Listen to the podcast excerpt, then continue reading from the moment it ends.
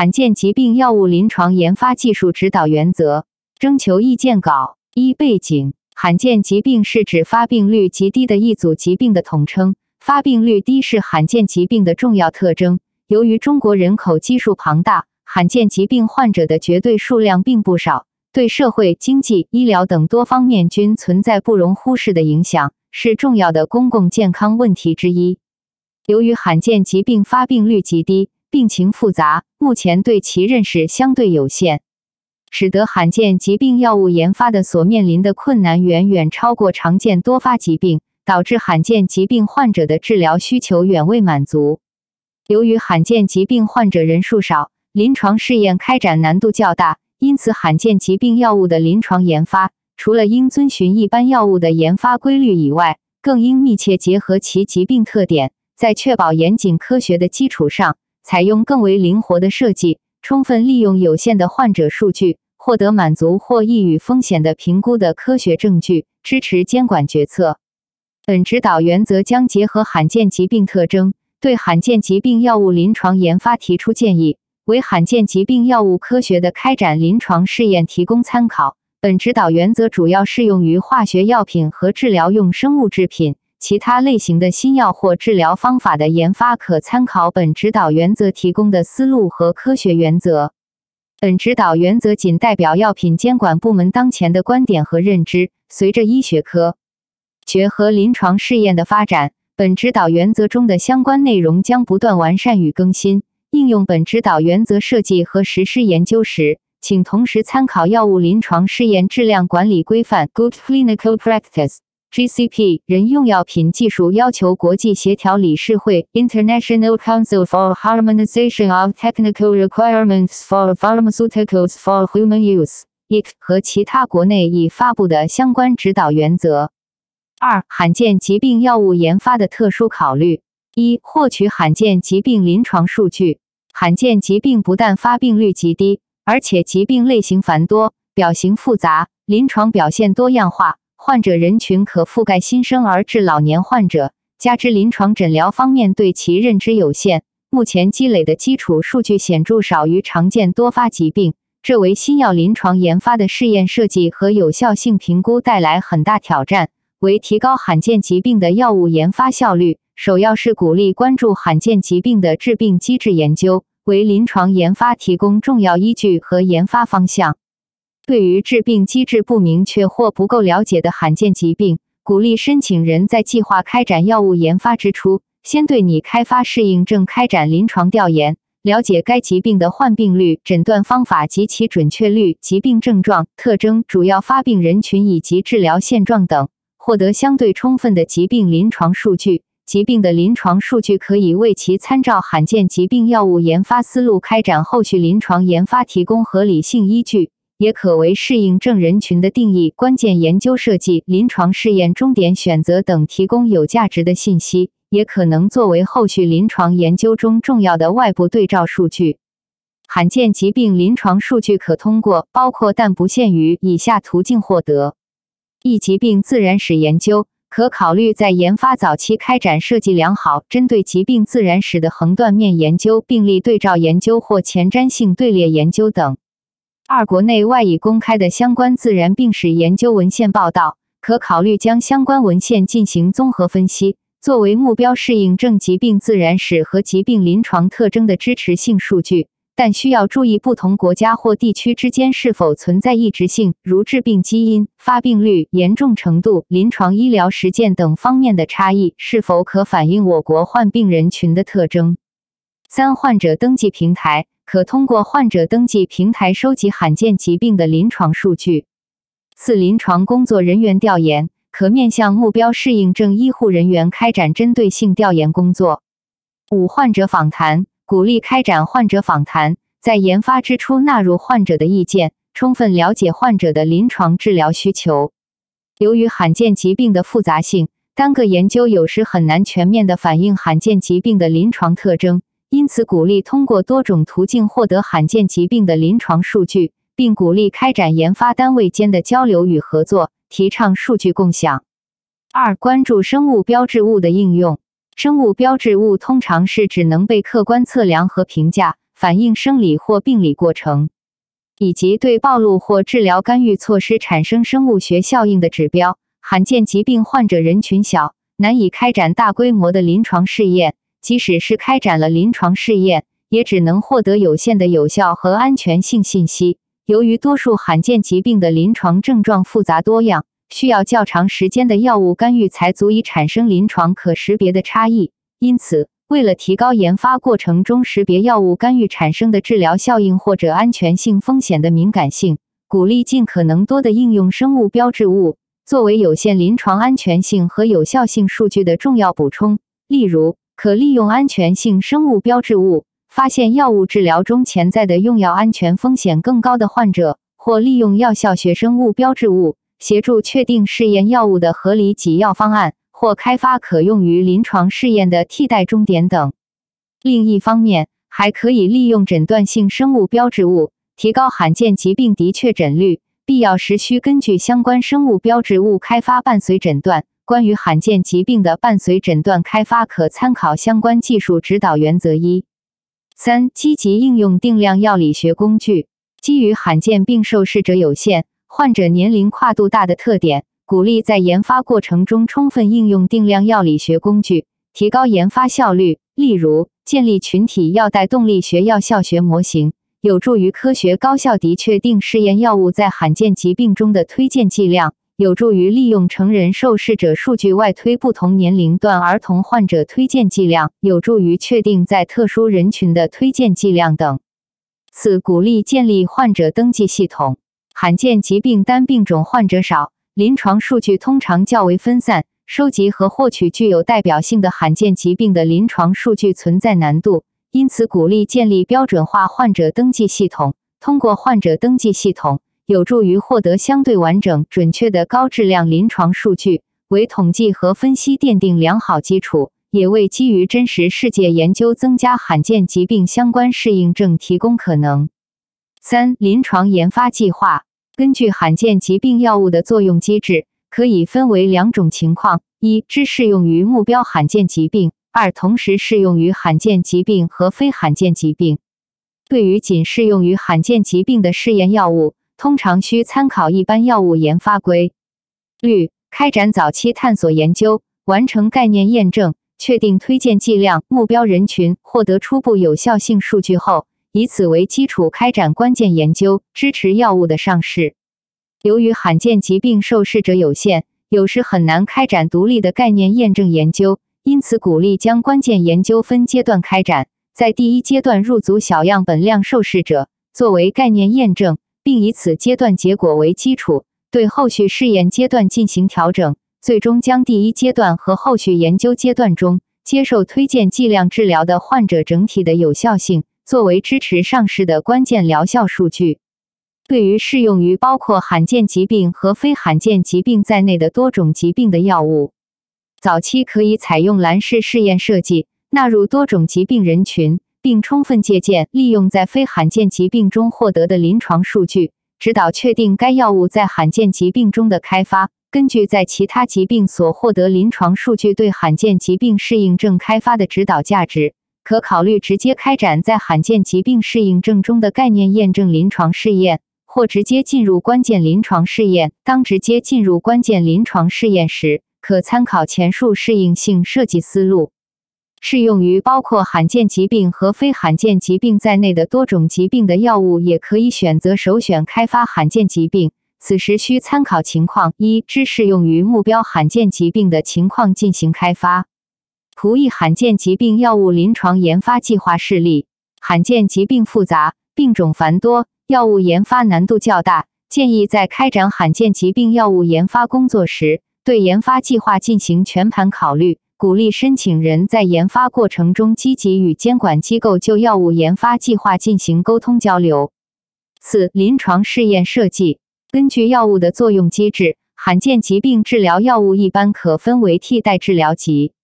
非替代治疗，替代治疗是指针对于人体内源性物质缺乏而导致的疾病，采用外源性物质予以补充的治疗方式。由于替代治疗补充的是人体所缺乏的内源性物质，因此通常替代治疗药物的作用机制明确，药物剂量也往往与内源物质的生理水平相关。非替代治疗是指替代疗法以外的其他干预性治疗。非替代治疗药物是通过干预疾病发生发展的途径中的一个或多个过程，或通过对非直接致病的旁路途径的干预，达到治疗疾病、缓解症状的治疗手段。非替代治疗相对于替代治疗而言，作用机制通常更为复杂，药物治疗剂量的探索也相对复杂。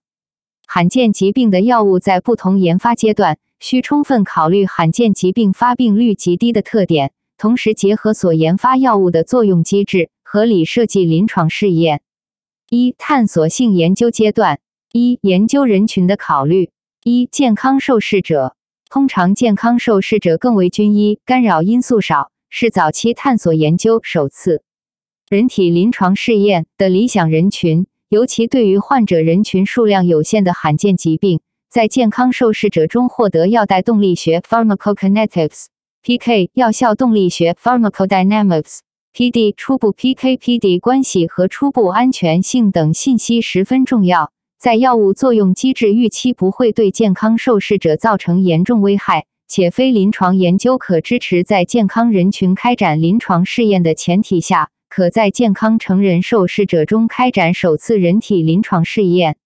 二、患者对于不适合在健康受试者开展临床试验的药物。可在罕见疾病患者中开展，如果需要在儿童患者中开展研究的，原则上也应首先选择成人患者，在获得耐受性、安全性、药代动力学、药效动力学，如果可能的话后，按照儿童药研发的一般原则二，再逐步过渡到青少年和低龄儿童。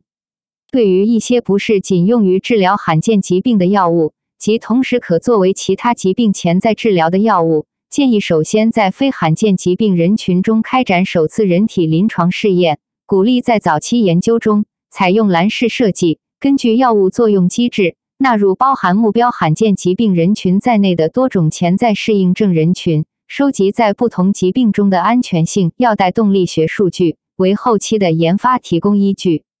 对于极少数无法选择健康成年受试者，疾病人群仅为儿童。无成人患者可选择的特殊情况，也应在充分评估安全性风险的前提下，审慎地考虑在儿童患者开展首次人体试验。二、起始剂量的选择，药物起始剂量的确定应遵循药理毒理相关指导原则和技术要求。三、对于罕见疾病的替代治疗药物，由于对所缺乏的人体内源性物质的生理水平通常较为清晰。因此，鼓励充分利用疾病的非临床研究和临床研究数据，建立替代治疗的药物剂量与所替代物质水平间的关系。在符合药理毒理相关技术指导原则对起始剂量要求且安全可控的前提下，尽量选择接近于目标治疗剂量的水平作为起始剂量，以尽可能降低罕见疾病受试者的无效暴露，提高剂量探索研究的效率。三、推荐剂量的确定。通常，推荐剂量是根据早期研究中药物的 PK/PD 安全性和初步有效性数据综合判断得出。在罕见疾病药物研发中，建议注重科学工具的使用，例如采用模型引导的药物研发 （Model-Informed Drug Development，MID）。四、开展群体药代动力学研究，建立药代动力学药效学模型等。实现从健康人到患者，或从成人患者到儿童患者，或从其他疾病患者到目标罕见疾病患者的剂量外推。对于作用机制明确的替代治疗，也可通过对 PK/PD 关系的充分研究，明确药物剂量效应关系，从而确定推荐剂量。四、特殊人群用药。通常情况下，药物研发是先对成人适应症进行开发。之后再开展在儿童患者中的开发。就罕见疾病而言，按不同年龄段分别进行开发难度较大，且一些罕见疾病主要在儿童期开始发病之后进展至成年。儿童患者是重要的治疗人群，也是临床需求最强烈的人群。另一方面，通常药物会在研发到一定阶段，有的甚至在药物上市后再开展肝肾功能不全等特殊人群的研究。由于缺乏特殊人群的研究数据，在关键研究中常常将上述特殊人群排除。然而，对于罕见疾病，由于疾病本身常会对患者肝肾功能产生影响，因此如果在临床试验中将上述特殊人群排除，入组患者就会更加困难，研究结果也不具有代表性，无法指导科学合理的临床用药来满足患者需求。因此，在罕见疾病药物研发的早期阶段，建议适时开展特殊人群用药的研究，便于在后续关键临床试验中，可以尽可能的纳入更多、更广泛、更有代表性的罕见疾病患者。当明确不同人群，如老人、儿童伴有肝肾功能损害的用法用量后，即使不同人群的用法用量不同，在关键临床试验中也可考虑一并纳入，从而提高研发效率。五、初步有效性考察，获得药物初步有效性数据是开展关键性临床试验的基础。对于罕见疾病，一般需提供初步的有效性数据。有效性评价指标可采用临床终点。或与临床终点密切相关的替代终点，对于药物作用机制明确的情况，如没替代治疗，也可采用 PD 指标作为替代指标对有效性进行考察。同时鼓励开发并应用 PD 指标，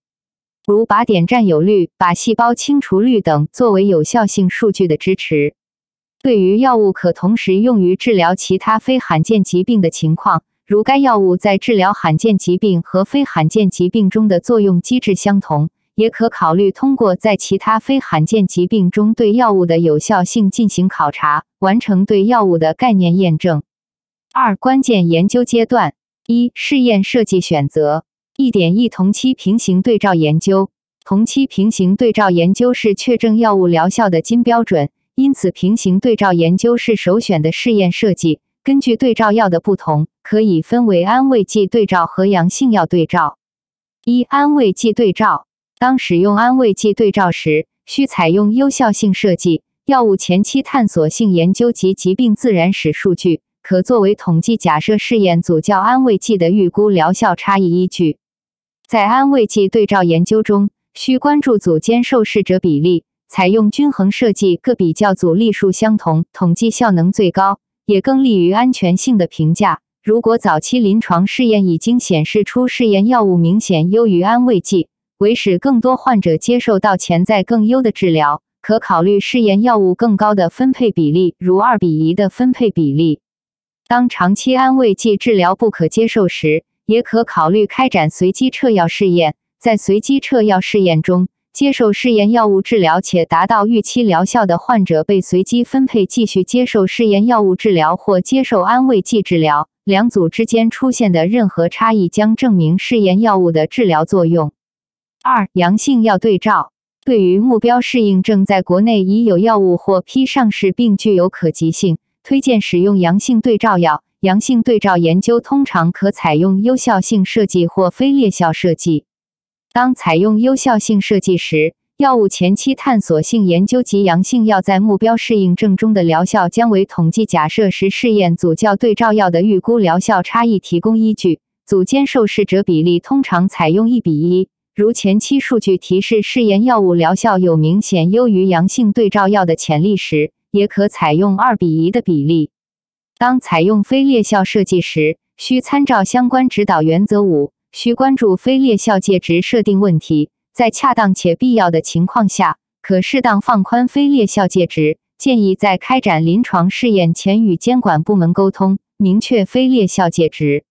一点二非同期外部对照研究，对于具有高度未满足医疗需求的严重罕见疾病，可考虑通过外部对照的研究方法。外部对照可以是平行的或历史的外部对照。这种设计的主要问题是无法消除非同期治疗组间带来的系统差异。当使用历史数据作为对照时，通常采用单臂设计，原则上需同时满足以下条件：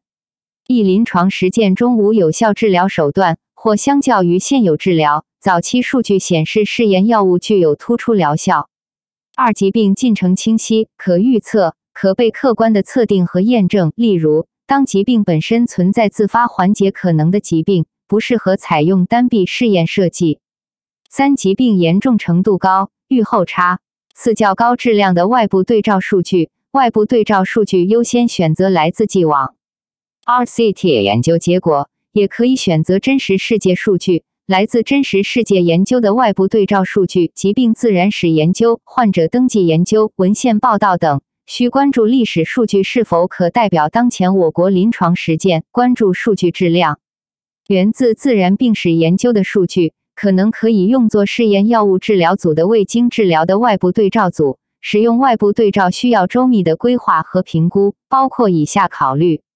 ：I. 外部对照组需要在各个方面与药物治疗组匹配。包括疾病严重程度、疾病持续时间、既往治疗，以及疾病中可能影响结局和结局发生时间的其他方面，才能便于客观比较和评价治疗效应。一、使用良好的设计可以减少选择性偏移，例如入排标准与研究方案几乎平行的统计分析计划。数据选择性偏移是使用外部对照时的主要问题，因为没有随机化。以及无法识别的基线差异可能影响结局。主要的考虑方面可包括：可能尚未对患者疾病特征进行评估，或者可能基于历史方法对患者进行了不同的评估，这将导致缺乏可比性。例如，疾病定义、诊断技术和安全性监测方法已经发生变化，标准治疗可能已经改变，数据采集间隔和质量可能缺乏一致性，且不具有可比性。如果外部对照组中使用的结局评估没有明确定义或不可靠，也会使应用外部对照组具有挑战。除满足上述一到四项条件外，当目标适应症发病率极低，可招募的符合入排标准的患者极少，不具备开展对照研究条件时，也可考虑采用单臂试验设计。单臂试验通常仅支持药物的附条件批准，通常上市后需开展随机。对照试验作为确证性研究，对于极罕见疾病无法开展对照研究的情况，也可考虑以另一个独立的单臂研究作为确证性临床试验。在一些特殊情况下，例如药物作用机制非常明确，药物作用机制的有效性已在其他适应症中得到确证时，也可能支持完全批准。单臂试验较随机对照试验的证据级别低。试验结果存在一定的不确定性，因此，当计划以单臂研究支持药物上市时，建议申请人就单臂试验的适用性、上市后要求预先与监管机构进行沟通交流。一点三，自身对照。自身对照是历史对照设计的一种特殊类型，其历史数据来自于参与试验药物干预性临床试验的受试患者自身，需确保患者历史基线数据的准确性。当采用自身对照设计时，首选建议是先开展前瞻性观察性研究，以观察性研究结果作为患者的基线数据，后续试验药物的干预性研究结果与患者基线数据进行比较，以证实试验药物的疗效。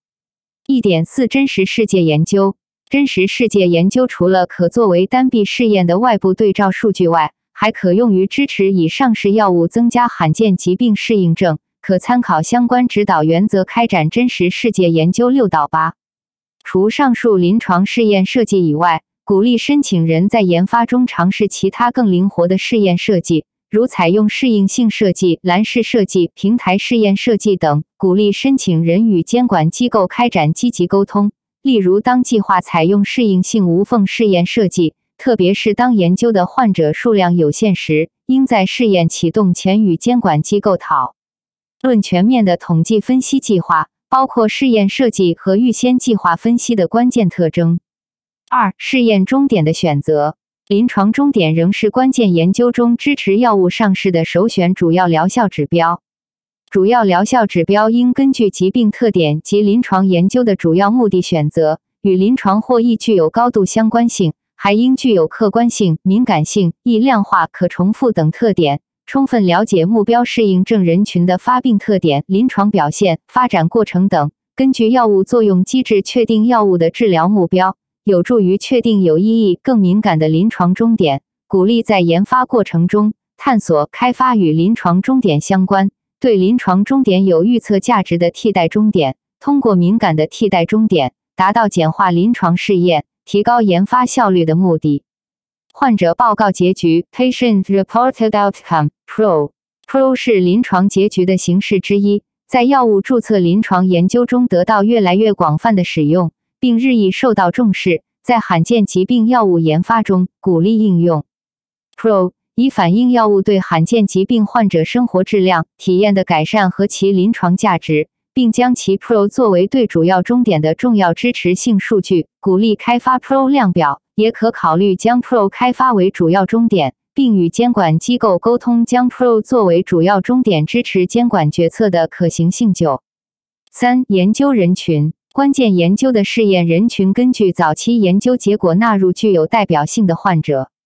而早期研究中，如能尽早明确不同年龄段、特殊人群等患者的用法用量，则有利于在一个关键研究中纳入更加广泛、更加多样性的患者群体，降低受试者的招募难度。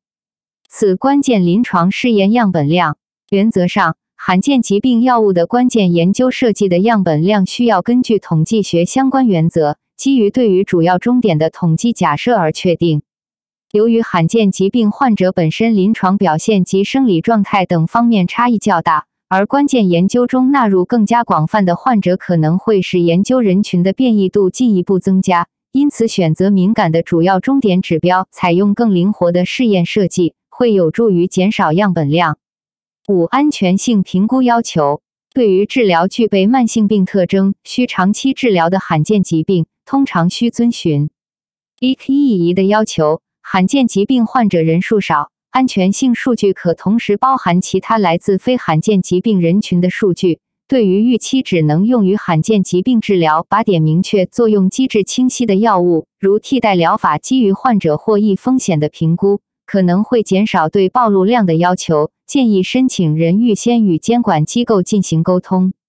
由于罕见疾病在临床试验中所积累的数据一般十分有限，因此上市后的安全性数据收集十分重要。应建立药物警戒系统，在上市前应结合产品和疾病特点，完善上市后风险分析与管理计划 （Risk Management Plan，RMP） 时。并在上市后严格执行和不断完善 RMP。六、沟通交流。罕见疾病种类繁多，涉及的治疗领域广泛，疾病表现和进展差异大，同时又面临着对疾病自然病史的了解有限、相关临床开发经验及可参考的先例缺乏、患者数量有限、临床试验受试者常涉及儿童人群等各类复杂情况。难以通过一个指导原则覆盖罕见疾病药物研发中遇到的各种问题。监管机构鼓励申请人就治疗罕见疾病药物研发过程中的关键技术问题及时提出沟通交流申请，针对开发中遇到的挑战，讨论可能的解决方案，以共同提高罕见疾病临床试验研发的效率和成功率。沟通交流既包括治疗罕见疾病的新分子实体，也包括已上市产品。扩展罕见疾病相关的适应症沟通交流可涉及的内容包括，但不限于灵活高效的临床试验设计、创新性临床终点替代终点的使用、合理的安全性患者数据及临床试验数据外推，包括基于境外数据外推到中国患者人群，利用真实世界数据、上市后数据的收集、上市后风险管理计划。建议申请人在临床试验的设计和实施过程中，也同样加强与监管机构的沟通交流。七小结：罕见疾病发病率极低，病情复杂，诊断难度大，罕见疾病患者人数有限，因此开展临床试验难度较大。这些因素导致罕见疾病药物临床研发面临诸多困难。然而，罕见疾病药物研发仍应以科学为基本准则。可以通过精巧科学的方法精简研究设计，但不能以降低科学标准为代价简化研发过程。罕见疾病药物研发除了应遵循一般药物的研发规律以外，更应密切结合罕见疾病自身特点，探求更科学和精巧的研究方法，以提高研发效率。罕见疾病的病种繁多，因此本指导原则很难覆盖对所有罕见疾病药物研发的要求。本指导原则旨在提出在罕见疾病研发中普遍适用的技术指导。对于未能覆盖的问题，鼓励申请人积极与监管机构进行沟通交流。